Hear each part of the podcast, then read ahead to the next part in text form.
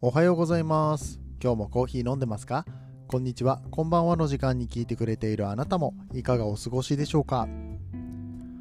さて、この番組はコーヒー沼で泥遊びと言いまして、自称コーヒーインフルエンサーこと私翔平がコーヒーは楽しい、そして時には人生の役に立つというテーマのもとお送りしております。毎日15分くらいのコーヒー雑談バラエティラジオでございます。皆さんの今日のコーヒーがいつもよりちょっと美味しく感じてもらえたら嬉しいなと思って配信をしております。どうぞ今日も最後までお付き合いよろしくお願いいたします。さて本日は7月の27日水曜日でございます。今日のオープニングトークなんですけれども、スタンド FM でライブをしておりますという話でございます。しておりますっていうか、これからガンガンしていこうと思ってます。はい、基本的には1週間に1回はやりたいなと思ってて、はい、火曜日にね、毎週火曜日にインスタライブで、サイフォンナイトというのをやっております。火曜日から水曜日に日付が変わる間際ですね、だいたい11時45分くらいから15分20分くらいやろうっていうような、コンセプトで、インスタライブをやっているんですけれども、スタンド FM の方でもやっていきたいなと。僕結構スタンド FM をやっている友達がたくさんいて、自分自身もスタンド FM で番組を持ってはいるものの全然更新してないよねみたいなところがあるんですね。こちらの番組もう少し活用していきたいなと、っていうのはさ、スタンド FM 元気なんですよね。ポッドキャストはポッドキャストで楽しいんですが、そしてこのコーヒー沼で泥遊びをポッドキャストからね、他の場所で、移動させる気は今のところないんですけれども、ボイシーでやれたらいいなっていうのはあるんだけどさ、今のところそれはなくてですね、だけれどもスタンド FM 界隈の人たちとも仲良くしたいというか、スタンド FM ってさ、スタイフっていうんだけどさ、スタイフの人たちはさ、やっぱりね、中で仲いいんだよね。中で仲いいし、すごく元気だなと思って、例えばね、これスタイフで昨日ライブで撮ったんで、そちらを聞いていただいても同じような話をしているとは思いますが、僕の交友があるスタイフ配信者さんで言うと、ホリスティック獣医のサラさんだとか、あとはセルジオさん、ウイスキーラジオのセルジオさんとかね、そういったボイシーでも活躍している人たちがスタイフからいなくならないのはなぜかって言ったら、やっぱスタイフのリスナーさんたちとのね、密なコミュニケーションがそちらで取れるというところにあるんじゃないかなと思って、いやそれはちょっと羨ましいなと思って、僕はそもそもさ、ボイシーの方でもライブできないし、当然ポッドキャストにもライブっていう機能はないわけなんですよね。はい、といったところで、ライブ感のある話ね、その時その時にしかできない話、しかもインタラクティブに、リスナーさんとこうコメントでやり取りができるっていうのも、そのライブの魅力かなと思いますのでね、今後ちょっと少なくとも週1、日付を決めて、あとは不定期で、ライブ配信のベースとしてこのスタンド FM を使っていこうかなと思っております。だってさ、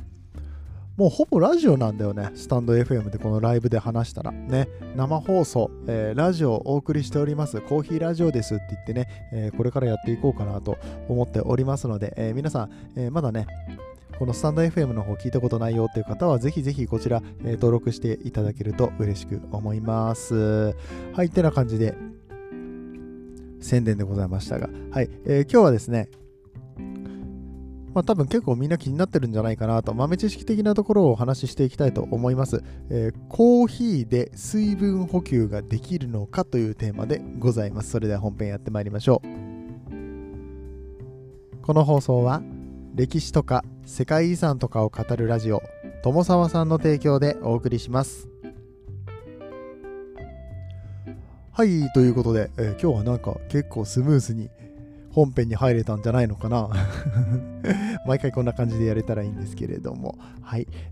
日はね、コーヒーで水分補給ができるのできないの問題、これ結構皆さん気になってると思うんですよね。はい、コーヒーはさ、コーヒーに限らずジュースとか紅茶とかお茶とか、あれは水分補給にならないよっていうね、いうような話ってもう古いのかもしれないね。今はあんまり言わないのかもね。そもそもね、お茶で水分補給することができなかったらさ、麦茶とかルイボスティーとかどうなるんですかってね。確かにカフェインは入ってないよ。カフェインが入ってないっていうことを言うんだったらさ、じゃあジュースだってカフェイン入ってないからさ、水分補給はできるくないっていう話。それたださ、ジュース糖分いっぱいあるから、それは飲みすぎたらダメよね。うん。あとまあルイボスティーとか麦茶に関しては別にね、水の代わりに飲んだって、まあ、ミネラル豊富だし、むしろ別にいいんじゃないかぐらいの感じではありますが、うん、そうやってさ、味のついた飲み物をですね、いわゆるね、水じゃない飲み物を飲んだところで水分が補給できないわけがないですよね。だけれども、まあ、昔からこのカフェインが入っているもの、まあ、これは特に利尿作用があるからっていうところだとは思うんですけれども、うん、水分補給には向かないよっていうことを言われているんですよね。はい。皆さんがどういう見解かわからないんですが、もうかなり昔の論文、1928年の検証論文で、紅茶、もしくはコーヒーなどカフェインの利尿作用があるもの、カフェインを含む飲料は水分補給には向かず、むしろ水分が欠乏するのではないかという主張がされていると。むしろこれだから取ったら、まあなんていうのかな、水がさ 100% の給水だとするじゃない。それがコーヒーだったら 80% ですよとか 50% ですよじゃなくて、いやいやマイナス 20% いくからやめとけとこれが、まあ利尿作用だったりだとか、こう水を外に逃がしてしまうから良くないよと、水分が欠乏してしまうよというような考え方だそうですね。うん、まあ実際にね、塩水とかは飲まない方がいいらしいですね。うん、まあだけれども、まあ、このマイナスになっちゃうよっていう研究論文に関しては2005年の、また別の論文でね、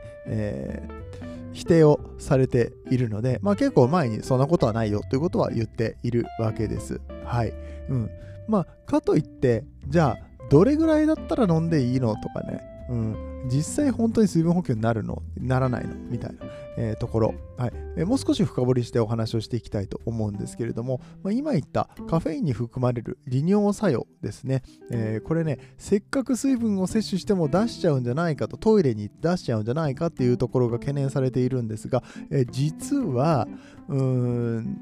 これ普段から3杯から5杯、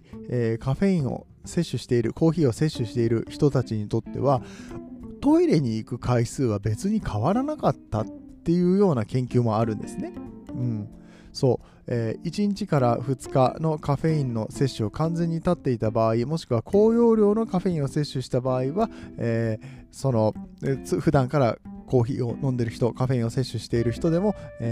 トイレに行く回数が増えた、尿の量が増えたっていうことはあるみたいなんですけれども、まあこれって結構極端な例ですし、うん、普段から毎日コーヒーを飲んでる人は別にそれを飲んだからといってトイレに何回もね、その普通の人よりもたくさん行くかって言ったらそうでもないらしいんですよね。皆さんどうですか？僕ちなみにトイレ割と行く方かな。ただ僕はね、めっちゃ水飲むんですよ。水を飲む量自体が多いからなのかなとは思いますね。コーヒーを飲みまくったから、なんかもうトイレが近くてしょうがない。なんか水を飲んだ量以上にコーヒーを出してる気がするみたいなね。そんなことはないよなっていう、まあ、体感的にもね、まあそうだよねっていう感じのお話ではあるんですよね。うん。はい。まあちょっとまとめますと、日常的に1日あたり200から 400mg 程度、これはコーヒーカップ3から5杯程度のカフェインを摂取している人たちにとっては、コーヒー自体が水分補給源となりうるし、かつ脱水症状などの 悪影響も考えられないということをね、明言している、そんな研究があったというわけですね。うん、まあだから別にコーヒーで水分補給してもいいんじゃない、ペットボトルのコーヒーとかさ、売ってるじゃん、1リットルのさ、ブレンディーとかさ、ああいうアイスコーヒーのやつとか別に使ってもいいんじゃないかなっていう話にはなってくるんですが、当然のことながら、取りすぎたらカフェインの取りすぎ、カフェイン中毒症状が出てしまったりだとかしますのでね、あとカフェイン自体がね、刺激が強いっていうことも、ちょっと懸念の対象にはなります。水とはやっぱり違いますからね、あくまでも水ではありませんから、これでね、気分が悪くなったり、なんか胃がムカムカしたりとかさ、頭が痛くなったりとかさ、そういうカフェインの、副作用的な部分っていうこともやはり考えておかないとね、自分の健康ですから、自分で守っていかないといけないところなんですよね。だから、これが賢明なリスナーの皆さんはですね、分かっちゃいるとは思うんですけれども、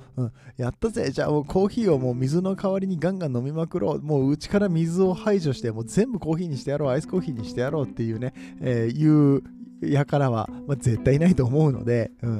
いないでしょいたら教えてほしい取材したい、そのコーヒーバカね、そんなことないでしょということで、別にね、そんなにめちゃくちゃ気にしなくてもいいんじゃないのっていうところでございます。しかもコーヒーの場合はカフェインはちょっと取りすぎ気をつけなきゃいけないんだけれども、砂糖が入ってるわけでもないので、砂糖の糖分の取りすぎとかはないのかな。あとはミネラル分も別に普通にこう抽出で出てくるので、水じゃないと取れないみたいなこともないでしょうし、あとは僕が今読んでる記事によると、緑茶、紅茶、ココア、ウーロン茶、牛乳、豆乳、野菜ジュースなどなどなどなどなど、はい、もう大体大丈夫ですよってね、だって何%水なのよって話をその成分の何%がね、牛乳、豆乳、野菜ジュースあたりになってくると、脂質だったり糖質だったりとか、またいろいろ出てくるかもしれないけどさ、ウーロン茶とかさ、紅茶とかコーヒー 99% 水だからね、99% 水だからね、その 1%、2% しか濃度は上がらないんですよ。エスプレッソでさえ 10% とかなんだからね。それがさ、水分補給使えないわけないじゃん。でも逆に言ったら、そんな 1% しか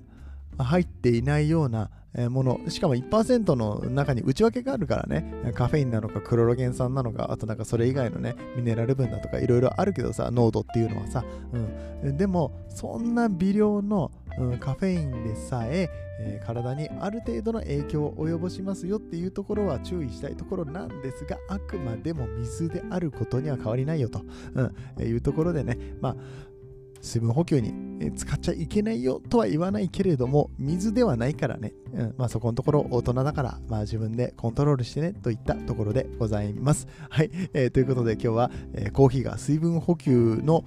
飲み物になりうるのかというお話をさせていただきました。今日のお話面白かったよと思っていただけた方は、ぜひとも、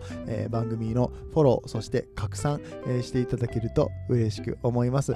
インスタグラム、ツイッターでの、コメントや DM での絡みなんかも楽しみにしております。いつでも、そうやって、リスナーさんからの反応が欲しい欲しいです。はい、お話ししましょう。そういったところでね、今日の番組面白かったですみたいなね、話とかね、いやいやちょっと待ってください、その論文というのは何年の何々でみたいなね、どこどこ大学のみたいなね、めんどくさい感じのお便りも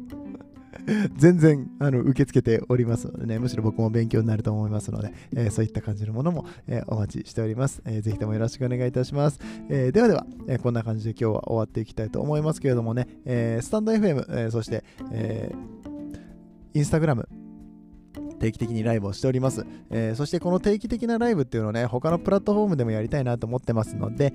Twitter のスペースだとか、そして、ボイシーもね、ちょっと自分の番組ではないんですけれども、こちらの番組の主催者である大西成明さんと話をして、1週間に1回か2週間に1回ぐらいは、ライブやりたいなというふうに思っておりますので、よろしくお願いいたします。あとライブができる媒体って言ったらクラブハウスかな。はい、クラブハウスもね、意外とまだ、